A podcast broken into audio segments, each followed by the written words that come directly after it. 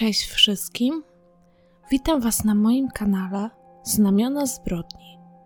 I dzisiaj przedstawię Wam historię, która bardzo mocno mną wstrząsnęła.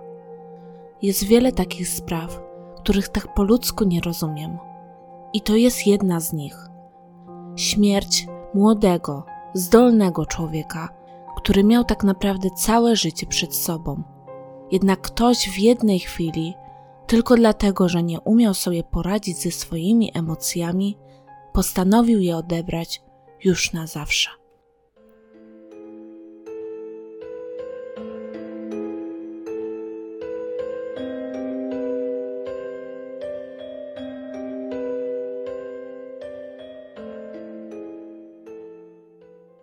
Andrzej Krzysztofiak urodził się w 1993 roku. Wraz z rodzicami mieszkał w Nowym Targu. Nowy Targ to miasto w województwie małopolskim, położone w kotlinie orawsko-nowotarskiej u stóp Gorców. Nazywane jest historyczną stolicą Podhala. Liczy ponad 33 tysiące mieszkańców. Andrzej w 2013 roku miał 20 lat. Skończył on technikum budowlane a z egzaminu dojrzałości osiągnął bardzo dobre wyniki. Zdał również egzamin na prawo jazdy. Dopiero zaczynał tak zwane dorosłe życie.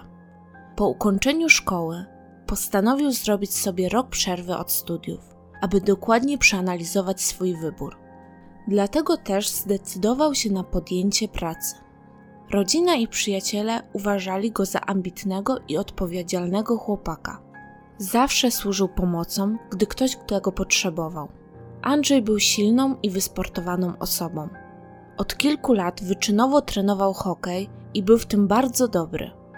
Ówczesną drużyną, którą reprezentował, był jeden z najbardziej znanych i utytułowanych klubów w Polsce MMKS Podhale. Każdą wolną chwilę spędzał na lodowisku. Hokej był dla niego bardzo ważny – Wraz z drużyną wygrywał różne rozgrywki, zdobywając także indywidualne nagrody. Sport nauczył go determinacji i wytrwałości. Andrzej był dość spokojną osobą. Nie był typem imprezowicza. Zdecydowanie wolał spędzać czas z rodziną oraz najbliższą paczką przyjaciół, a najbardziej ze swoją dziewczyną Karoliną, z którą byli parą już od kilku lat. Byli ze sobą bardzo szczęśliwi planowali razem przyszłość.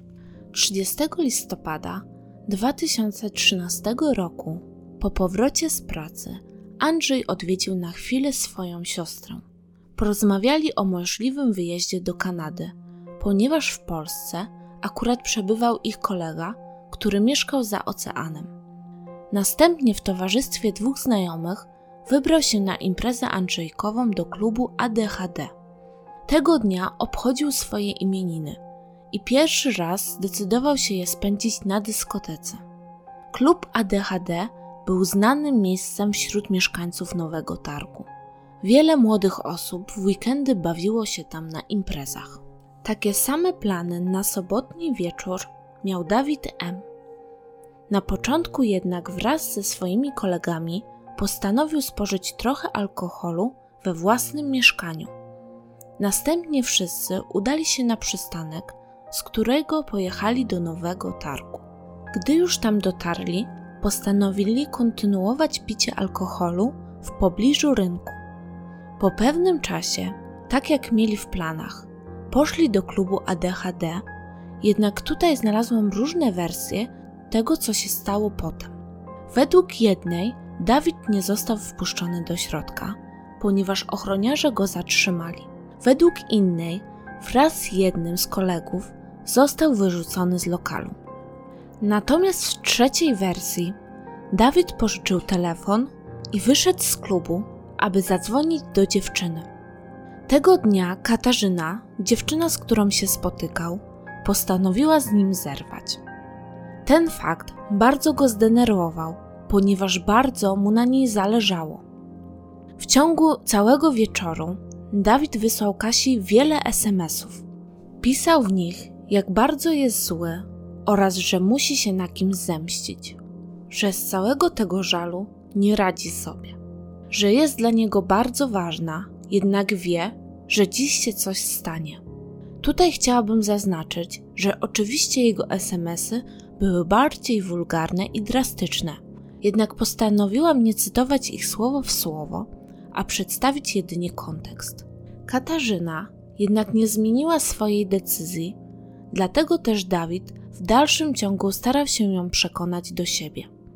Do środka już nie wrócił. Wraz z kolegami przystanęli przy sklepie, który znajdował się obok klubu. Przyglądali się ludziom, którzy wchodzili do dyskoteki. Około godziny 22 pod klubem pojawił się Andrzej wraz ze swoimi znajomymi. Kiedy stali w kolejce, aby wejść do środka, koledzy Dawida ich zaczepili. Zaczęli ich wyzywać. Używali wobec nich różnych obelg i wyzwisk. Na początku Andrzej i jego koledzy nie reagowali na zaczepki. Jednak sytuacja się nie uspokoiła, a wręcz przeciwnie, jeszcze bardziej zaogniła. Z całej tej sytuacji wywiązała się szarpanina, w której z każdą chwilą działo się coraz więcej. Coraz więcej osób brało w niej udział. Dołączył się również Dawid, który wcześniej całej sytuacji przyglądał się z boku, paląc papierosa. Podszedł on do Andrzeja bez słowa, trzymając w prawej ręce nóż, który wcześniej zabrał z domu i schował sobie pod kurtką. Zadał dwudziestolatkowi trzy ciosy nożem. Pierwszy był w plecy, następny w ramię, a ostatni, który był zadany z ogromną siłą, został wbity w głowę.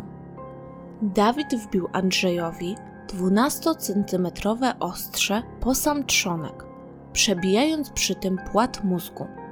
Potem Andrzej upadł na ziemię, a jego oprawca jeszcze kilkukrotnie go kopnął. Ktoś na miejsce całej tej tragedii wezwał pogotowie i policję. Andrzej został przewieziony do szpitala w Krakowie, gdzie na bloku operacyjnym lekarze walczyli o jego życie. Jednak dawali oni mu jedynie 1% szans na przeżycie, tłumacząc, że śmierć mózgu prawdopodobnie nastąpiła już 30 minut po ciosie nożem w głowę. Dwa dni po całym zajściu, na skutek odniesionych obrażeń, Andrzej zmarł. Według ekspertyzy sądowej przyczyną śmierci były, tutaj cytuję, obrażenia czaszkowo-mózgowe w postaci głębokiego zranienia mózgu z krwawieniem śródczaszkowym i obrzękiem mózgu. Uderzenie nożem w głowę zostało zadane z bardzo dużą siłą, a głębokość wbicia narzędzia wskazuje, że nie było to efektem przypadkowego zranienia, ale cios został zadany w sposób celowy. Ale kim był Dawid M? Tak jak już wcześniej wspomniałam, mieszkał w Rabce Zdrój. Nie miał on tak pełnego radości i ciepła dzieciństwa. Swojego ojca nawet nie poznał. Umarł on, kiedy Dawid miał zaledwie rok. Natomiast matka pracowała za granicą, aby zarobić pieniądze na życie i utrzymanie. Najczęściej wyjeżdżała ona do Niemiec, aby opiekować się chorymi. Dlatego też od dziecka Dawid był wychowywany przez babcię. Od najmłodszych lat stwarzał on problemy wychowawcze. Kradł, wdawał się w bójki, a także zażywał narkotyki. Gdy miał 15 lat, szkoła powiadomiła policję, gdyż stwarzał on niebezpieczeństwo wśród innych uczniów oraz swoim zachowaniem sprawiał, że nauczyciele mieli problem z prowadzeniem zajęć. Został on umieszczony w młodzieżowej placówce wychowawczej, jednak i to nie przyniosło żadnej poprawy w zachowaniu Dawida. Przydzielono mu również kuratorkę, która stwierdziła, że jest on zdolny do popełnienia morderstwa, ponieważ według niej przejawia zachowania psychopatyczne nie okazując przy tym żadnych emocji. Poinformowała ona służby, że jeżeli w przyszłości będą szukać jakiegoś sprawcy, to w pierwszej kolejności powinni sprawdzić alibi Dawida. Kobieta po jakimś czasie wniosła do sądu wniosek o zmianę podopiecznego. Również babcia Dawida nie kryła, że jej wnuk ma dwie twarze. Raz potrafił być miły i stwarzał pozory grzecznego chłopca, a innym razem szybko wpadał w wściekłość i nie potrafił się opanować. Jednak po każdym takim wybuchu przepraszał i obiecywał, że taka sytuacja już nigdy więcej się nie powtórzy. Słowa nie dotrzymywał. Został on kilka razy aresztowany, a sąd wymierzył mu kilka wyroków. W kilku źródłach znalazłam informację, że nawet dwa miesiące przed tragicznymi wydarzeniami Dawid M. usłyszał wyrok w zawieszeniu za pobicie człowieka. Po zatrzymaniu przez policję Dawid M. został przewieziony na komisariat. Wykryto wówczas, że był on pod wpływem alkoholu oraz narkotyków. Podczas pierwszego przesłuchania zeznał, że nie pamięta tego, co się wydarzyło pod klubem. Był tego dnia wściekły ze względu na sytuację z dziewczyną. Tłumaczył, że SMSy, które do niej wysłał, odnosiły się do pobicia kolegi mieszkającego w Rabce. Nie był świadomy, że zaatakował Andrzeja nożem. Na pytanie, po co zabrał z domu ten przedmiot, odpowiedział, że na wszelki wypadek nosił zawsze przy sobie jakiś młotek czy inne ostrze. Dodał, że nie chciał użyć tego noża podczas bójki. Do końca nie był świadomy, w jaki sposób jego nóż znalazł się w głowie ofiary. Jedynie chciał pogrozić, aby Andrzej odpuścił i odszedł w inną stronę. Następnego dnia zmienił jednak zeznania. Przyznał się wtedy do zabójstwa Andrzeja Krzysztofiaka. Uważał jednak, że zaczął wymachiwać nożem w obronie. Twierdził, że nie był świadomy trafienia ofiary w głowę. Dawid M. stanął przed sądem okręgowym w Nowym Sączu. Prokuratura wnosiła skazanie go na dożywocie z warunkowym zwolnieniem po 25 latach. Podczas rozprawy oskarżony przeprosił bliskich ofiary. Przeczytał list, w którym podkreślił, że był on osobą zepsutą i złą. Jednak zrozumiał swoje zachowanie. Stwierdził, że w tym wszystkim pomógł mu sam Bóg. Jednak rodzina nie przyjęła jego skruchy, uważając, że przeprosiny były nieszczere. Nie uwierzyli oni również, że Dawid M. wbił nóż przypadkowo. Biegli psychiatrzy, którzy zostali powołani, aby wydać swoją opinię na temat oskarżonego, stwierdzili, że nie jest on osobą z zaburzeniami psychotycznymi oraz nie jest również upośledzony umysłowo. Cechami dominującymi są u niego arogancja, brak empatii, chłód emocjonalny oraz bezwzględne nieliczenie się z uczuciami innych osób. Dodatkowo biegli wskazali, że oskarżony nie jest zdolny do przeżywania poczucia winy. W ekspertyzie z Zakładu Medycyny Sądowej zostało także przedstawione, tutaj cytuję, Rany prawego ramienia i lewej okolicy lędźwiowej powstały od działania narzędzia ostrego. Rany przebiły tylko tkanki miękkie, a zatem siła, z którą zadano ciosy, nie musiała być duża. Głębokość wbicia narzędzia w obydwu ranach wskazuje jednak, że nie były one efektem przypadkowego zranienia, ale ciosy zostały zadane w sposób celowy. Na zamierzone zadawanie uderzeń wskazuje ponadto fakt, że sprawca zadał ich aż trzy. Sąd okręgowy, opierając się na zeznaniach i ekspertyzach, przychylił się do wniosku prokuratury. Skazał Dawida M. na karę dożywotniego więzienia z możliwością starania się o wcześniejsze wyjście dopiero po odbyciu 25 lat kary.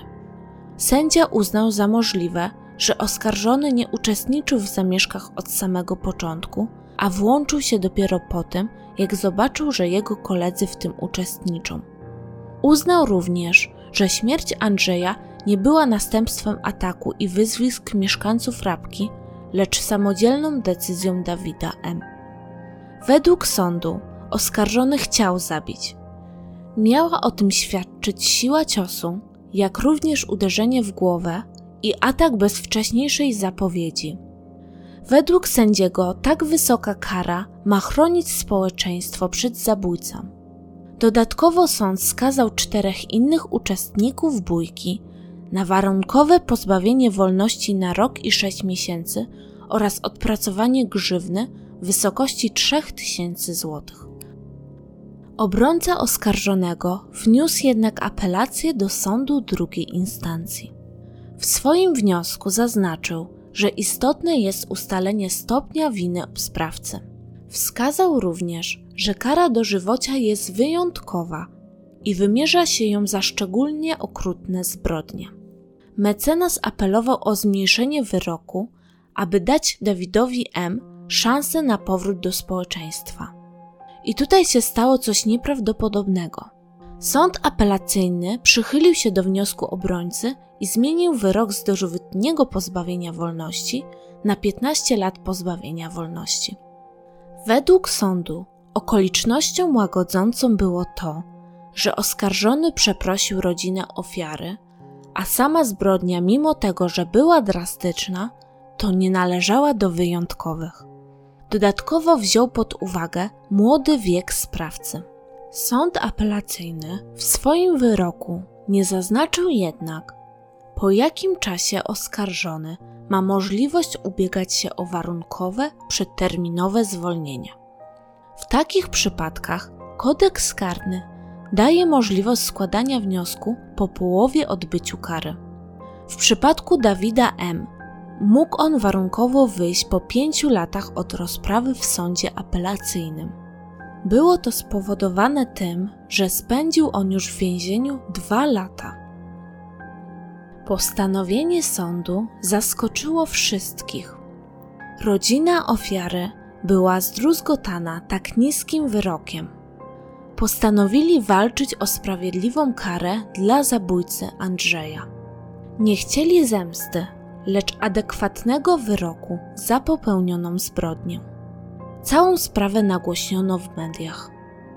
Rodzina założyła również profil na Facebooku, na którym opublikowała informacje o całej tej sprawie. W parę dni historią Andrzeja zainteresowało się kilka tysięcy odbiorców. Ludzie chcieli wesprzeć bliskich ofiary, dodając im otuchy i siły do dalszej walki. Dodatkowo w Nowym Targu została zorganizowana manifestacja, podczas której mieszkańcy protestowali przeciwko niskiemu wyrokowi.